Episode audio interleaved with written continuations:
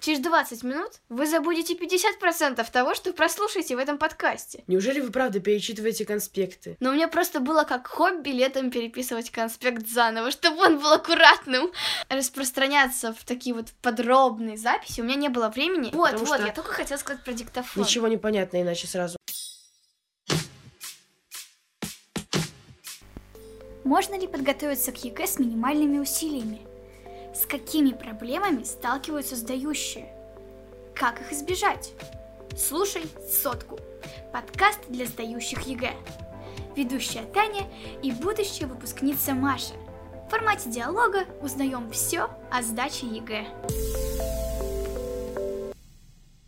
Маша, представь, ты прослушала лекцию, какой-нибудь урок или прочитала книгу. Как ты думаешь, через 20 минут сколько процентов информации у тебя останется в голове? Просто предположи Ну, количество... наверное, процентов 30. Неутешительное Хорошо. предположение. Ну, я думаю, процентов 80 останется, я хорошо воспринимаю на слух. Но это предположение слишком позитивное. На самом деле, по статистике, через 20 минут мы забываем 50% информации. Получается, через 20 минут вы забудете 50% того, что прослушаете в этом подкасте. Поэтому советую конспектировать. И именно о конспектировании мы сегодня с вами поговорим. Так в чем же польза конспектирования? Ну, во-первых, когда вы конспектируете, часть информации откладывается в голове. Ну, конечно, если вы это делаете не бездумно, не переписываете слово в слово. Чуть позже мы поговорим о том, при каком конспектировании все-таки у вас откладывается информация. А какое практически бесполезно. Ну да. Также конспектирование очень полезно, потому что у вас э, всегда есть внешний носитель информации, то есть информация, которую вы,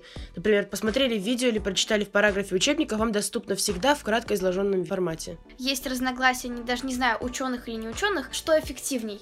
Слушать преподавателя очень внимательно, но не записывать, чтобы не отвлекаться лишний раз. Либо как раз таки записывать. Эта информация, которую, допустим, дают на лекциях, она всегда есть в интернете, и ее не так сложно найти. Но, опять же, это касается больше учебы в вузах, потому что если школьники так будут заморачиваться каждый раз перед уроками, каждый раз искать информацию, которую им учитель дает и так, уроков много, вести конспект в школе больше себя оправдывает. На самом деле есть несколько мнений насчет того, как лучше конспектировать. Кто-то считает, что конспектировать лучше на ноутбуке или на каком-то электронном носителе, а кто-то считает, что самый эффективный конспект это конспект, написанный от руки. Для школы, опять же, это не очень актуально. Кто разрешит школьнику пользоваться на уроках ноутбуком, сидеть и вот так вот стучать по клавишам? Да. Но все-таки, если говорить о будущем, доказано, что конспекты от руки более эффективны. У вас больше остается в голове, именно потому что, когда вы печатаете на ноутбуке, вы успеваете зафиксировать больше информации, чем если вы пишете от руки. Если вы пишете конспект от руки, вы стараетесь выделять именно все самое важное, все самое нужное, так, чтобы успеть записать, чтобы смысл сохранился и можно было восстановить то, что говорил учитель. Моя учительница по экономике спросила у меня такую вещь. Неужели вы правда перечитываете конспекты? То есть она считает, что мы ведем их чисто для того, чтобы... По привычке? Нет, не по привычке, чисто для того, чтобы запомнить информацию на уроке, но к конспектам потом не возвращаемся. Не знаю, я возвращаюсь к конспекту, если у меня есть контрольная работа или экзамен. То же Ну, самое. Не знаю, получается, у вас нет каких-то там проверочных по экономике или чего-то? Проверочный у нас по экономике есть, но нам можно, по-моему, пользоваться тетрадью. Ну, то в таком случае все равно конспект полезная штука, чтобы на экономике можно было воспользоваться им. Вначале я упомянула про то, что конспектировать можно по-разному. Конспектирование можно разделить на активное и пассивное. Активное конспектирование – это когда вы вдумываетесь в то, что вам говорят, перефразируете своими словами, оформляете конспекты в виде интеллект-карт. Если кто не знает, то загуглите, это очень прикольная штуковина. Говорят, что это очень хороший способ запоминания информации. У нас, например, такие ввелись на физике, как виды конспектов. То есть, когда вы активно конспектируете, вы обрабатываете информацию в своем мозге, и, конечно, она у вас лучше сохраняется. И есть пассивное конспектирование. Это когда вы просто слово в слово, бездумно записываете то, что говорит учитель, не понимаете, может быть, о чем идет речь, может, вам просто неинтересно. Пассивное конспектирование это, конечно, ошибка.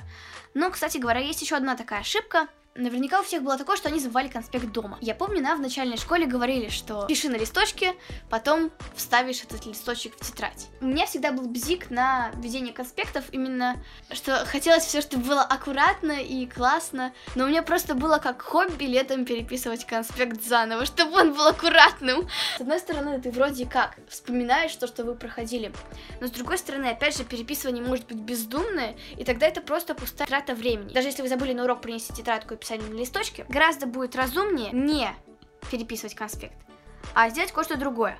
Заново повторить это все и попытаться воспроизвести. Об умении воспроизводить сейчас мы поговорим. Надо различать конспектирование и умение воспроизводить. Я сказала вначале, что через 20 минут вы забудете 50%. Это не значит, что если вы увидите эту информацию, вы просто не поймете, что вы ее видели. То есть, например, вы прочитали книгу, если вы еще раз прочитаете ее, то, конечно, это у вас, для вас не будет ну, совершенно новой информации. Если вы прочитали параграф, поняли, что ничего не запомнили и решили перечитать заново, то это достаточно бесполезное дело. Стоит сделать акцент на том, чтобы воспроизвести эту информацию, то есть пересказать ее кому-нибудь. Многим наверняка задавали в начальной школе пересказ параграфов, и на самом деле это правда эффективно, потому что так тренируется ваше умение воспроизводить информацию, и также это может стать классным приемом для подготовки к экзамену. Вы не просто делаете конспект какой-нибудь темы для экзамена, а еще и пересказываете ее другу, маме, папе, кому угодно. А если рассказать некому, то просто перескажите вслух самому себе. А теперь я хочу привести немного примеров из жизни и рассказать, как я в разные классы своего обучения использовала конспект. В шестом классе я готовилась к вступительным экзаменам в гимназию, и у меня было не очень много времени на подготовку. Распространяться в такие вот подробные записи у меня не было времени. Я больше все-таки читала, пересказывала, снова читала, снова пересказывала. А конспект я использовала в качестве опорных тезисов, то есть конспект для каждого билета состоял чисто вот из нескольких фраз, которые помогали мне вспомнить мою мысль. Также сейчас я пользуюсь такой системой для подготовки к проверочным. Возможно, я придумала ее сама, хотя это не факт. Скорее всего, кто-то ее придумал, она существует. Но давайте я расскажу ее суть. Вам предстоит какая-нибудь проверочная, допустим, по истории. Потому что этот способ я как раз таки использовала для подготовки к проверочным по истории. Чтобы подготовиться, я выписывала на отдельный лист бумаги все даты, все фамилии и все какие-то термины, которые мне нужно было знать. А общий смысл я повторяла устно, опять же, благодаря своему конспекту. Я в школе была такой разгильдяйкой, кошмар. Я до восьмого класса не вела конспекты вообще. На уроках таких как биология, история, на которых нужно конспектировать, я постоянно, просто систематически забывала тетрадь дома, писала на листочках, которые постоянно где-то терялись. К проверочным не готовилась, я окончила девятый класс с шестью тройками. Ты, в этом... ты жалеешь о том, что случилось? Нет. Я начала вести, вести конспекты только в 10 классе, вот сейчас я перешла в 11. И скажу, что это классная штука, оказывается. Вообще учиться здорово. Учиться здорово, я согласна. Я знаю несколько видов людей, которые ведут конспекты. Кто-то их вырисовывает прям аккуратно-аккуратно, у них там прям особые шрифтики они придумывают, что-то там как-то пишут особенными цветными ручками, а кто-то просто синий и черный, и в лучшем случае синий и черный. Вот у меня была подружка в школе, написала синей ручкой и карандашом все подчеркивала. Я не знаю, насколько, кстати говоря, оправдывает себя такой вот метод, когда ты вырисовываешь каждую буковку, с одной стороны, это чисто подпитывает твой перфекционизм, но с другой стороны, это усилия, которые просто вот впустую направлены. Хотя, если вам это нравится, то почему бы и нет? Также вот я хотела сказать про то, что существует очень-очень-очень много способов вести конспект, именно вот каких-то систем, но я не вижу смысла о них говорить, потому что самое главное обрабатывать информацию, которую вы слушаете, то есть активно конспектировать, и при желании, конечно, вы можете сами изучить это. Я никогда специально не использовала какие-то методы, и не знаю вообще, насколько это помогает. И напоследок хочется еще поговорить о том, что вам может помешать вести конспект. То есть, с какими трудностями вы можете столкнуться. Во-первых, да, вы можете быть скучно на уроке, вы можете переключиться в пассивный режим, конспектирования и не запомнить ровным счетом ничего. Я, честно говоря, в девятом классе на физике мне было скучно. И вот я прям иногда не могла себя заставить вести конспект, потому что я не понимала, что я тут делаю. Короче говоря, когда мне было скучно на физике, я специально направляла свои усилия, чтобы сделать конспект максимально аккуратным, потому что иначе я выпадала. У меня не получалось слушать учителя, и поэтому я, постара... я старалась как можно прям вот тщательнее вырисовывать эти графики. Только это мне помогало не отключиться. Также может помешать быстрый темп повествования. То есть, если учитель просто вот очень-очень быстро говорит, сыплет всякими терминами, чем-то еще, и дает большой объем информации. На сессии по истории есть главный преподаватель. Он просто замечательный. Очень, очень хорошо услеживаются причинно-следственные связи.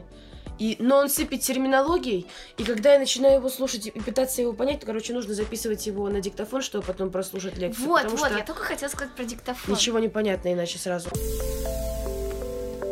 Это было все, что мы хотели сказать вам про конспектирование. И я надеюсь, что это вам значительно облегчит подготовку.